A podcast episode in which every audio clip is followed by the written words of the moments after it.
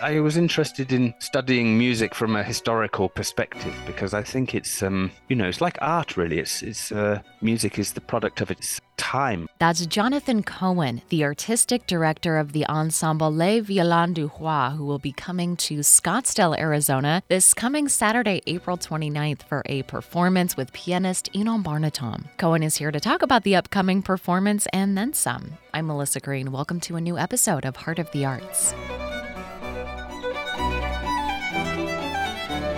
Thanks so much for joining us here in the Valley today. It's a pleasure to be with you. Uh, so, you've been with the ensemble since 2017. Can you give us a little bit on your professional trajectory, how it led to your work with the ensemble? Um, I know it looks as though right now you've got your uh, conductor hand involved with many orchestras. So, I just kind of like them to have a little bit of your background. You're a multi instrumentalist as well, whatever you feel like mentioning.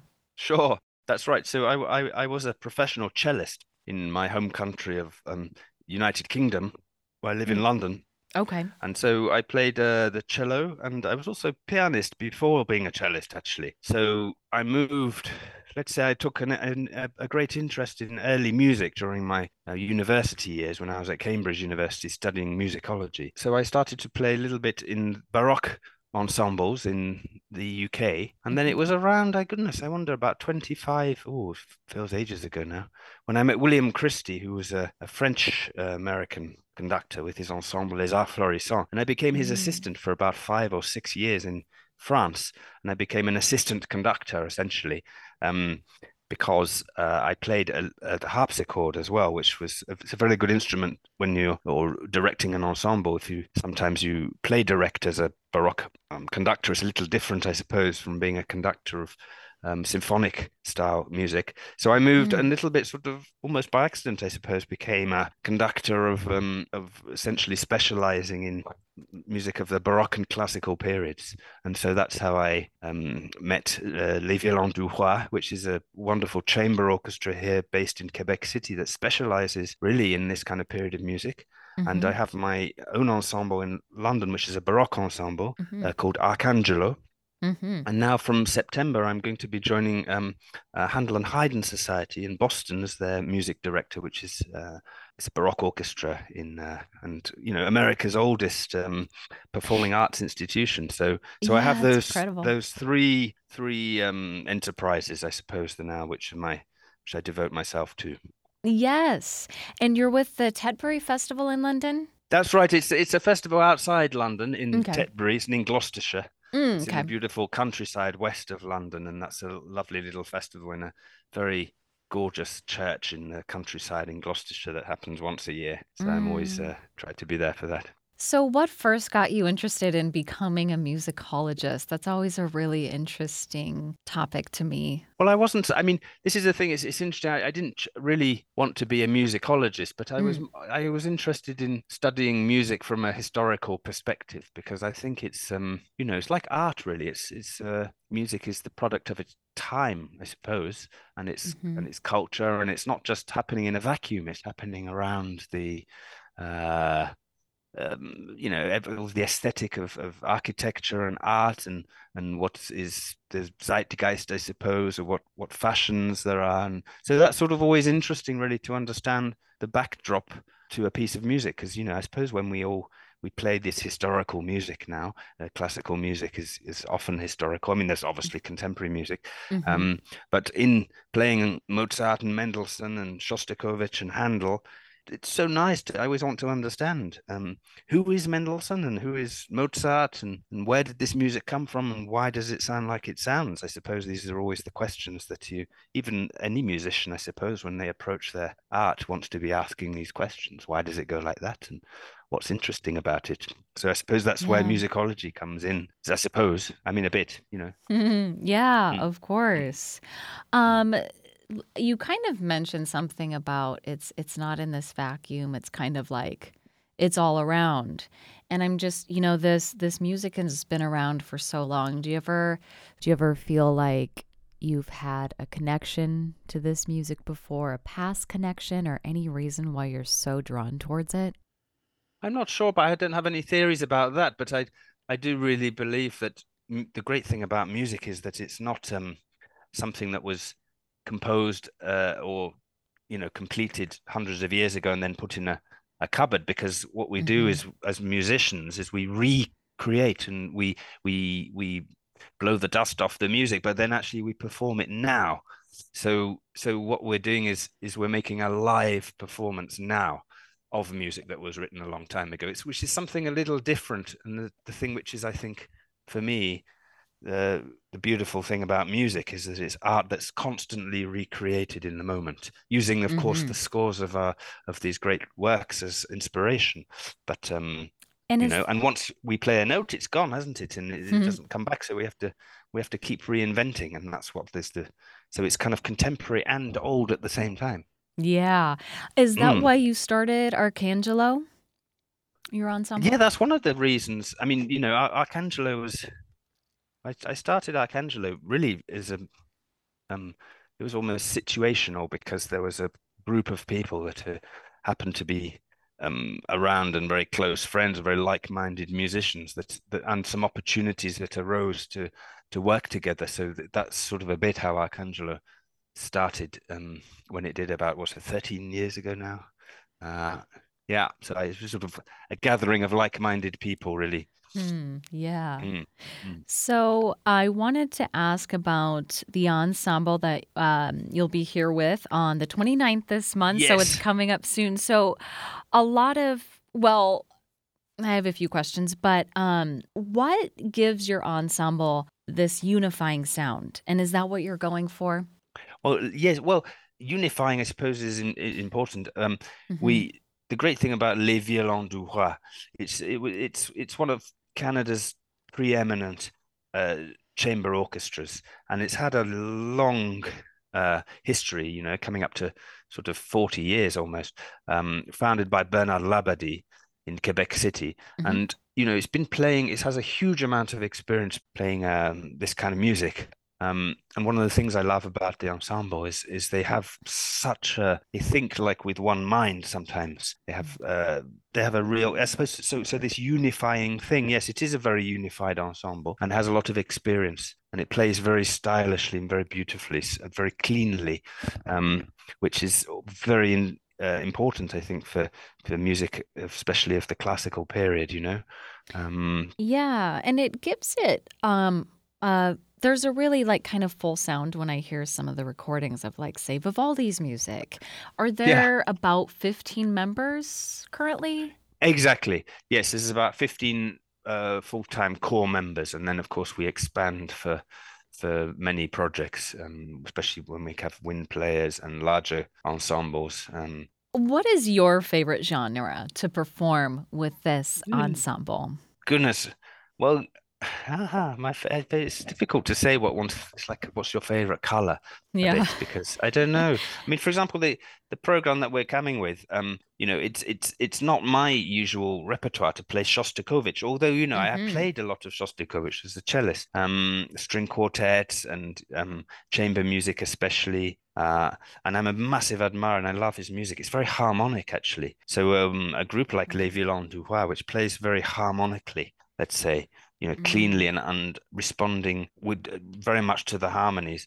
Um, the music works fantastically well. So for me, one of the highlights will be the, the, the piano concerto of Shostakovich with with with Inon. Um, so I'm looking forward mm-hmm. to that. Mm-hmm. The Mendelssohn string symphonies are also fascinating. You know, he wrote these pieces when he was like 12 or 13, so they're quite sort of juvenile pieces, but with extraordinary depth. You know, you could see what a child prodigy Mendelssohn was. It's quite extraordinary, and they're not very well, not very often done. The, the symphony for strings. No, they're not. So yeah, people don't know them, but they're they're really interesting, and I think we, I really want to make a case for them. Actually, um, they're very mm. difficult, very virtuosic. You need a chamber orchestra that's really plays very stylishly, very cleanly, very virtuosically, because often they're very fast and tricky. And it's not often the case that that all those elements come together for an orchestra to be able to convincingly play those pieces, which are written quite early on. So you know, it's mm. the, I wouldn't say they're great masterworks of Mendelssohn, but but they're extremely charming, elegant, and wonderful pieces that I think deserve to be heard and have attention, which maybe they haven't had. So so that's kind of exciting, actually. Yeah.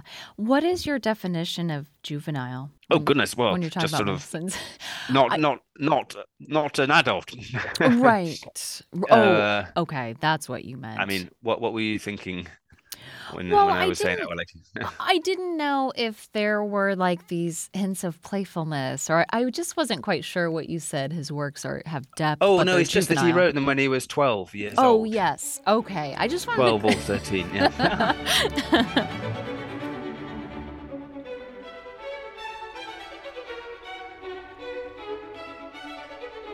So then you've got some Mozart, you've got some CPE Bach on the concert as well, another piano Yeah. concerto.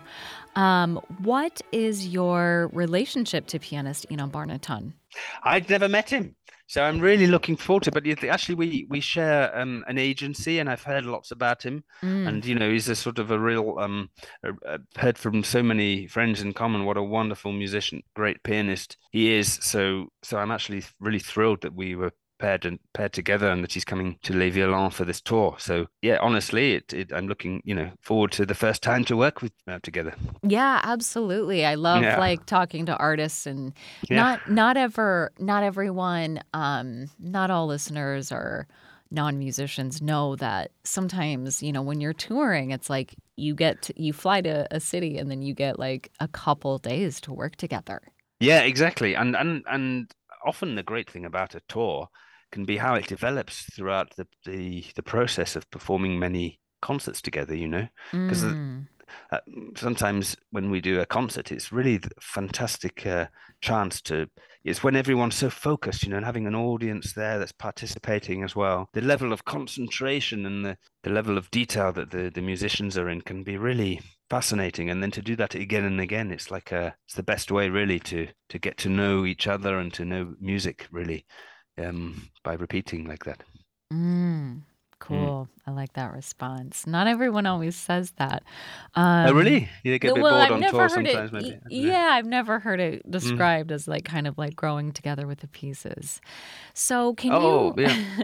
can you um give us a little background on how the ensemble Le Violon du Roy got its name? Oh goodness! Well, Les, Les Violons du Roy is, is the name of the um the violins of the king. It's um an orchestra that King Louis XIV um in the 70 what what what century is The Louis XIV? Uh, he was the it was I the believe it was 1700s, 18th century. Early. yeah I think it was 17th century actually. Oh, But anyway, okay. I'm not sure. Les Violons du Roi, you have to Google it, but it's a very famous orchestra which was um, done in the court of, of Louis XIV. So I suppose it's named after the Baroque ensemble that was put together in Versailles to celebrate Mm-hmm. music for the king. you know, we play the ensemble, and I just wasn't aware of that before, you know? And it's probably, I mean, again, we actually play a lot of their Baroque recordings. So I was just Yeah, assuming that right. Baroque is kind of their meat and potatoes. And yeah. then you've got It has this- specialized a lot in Baroque music,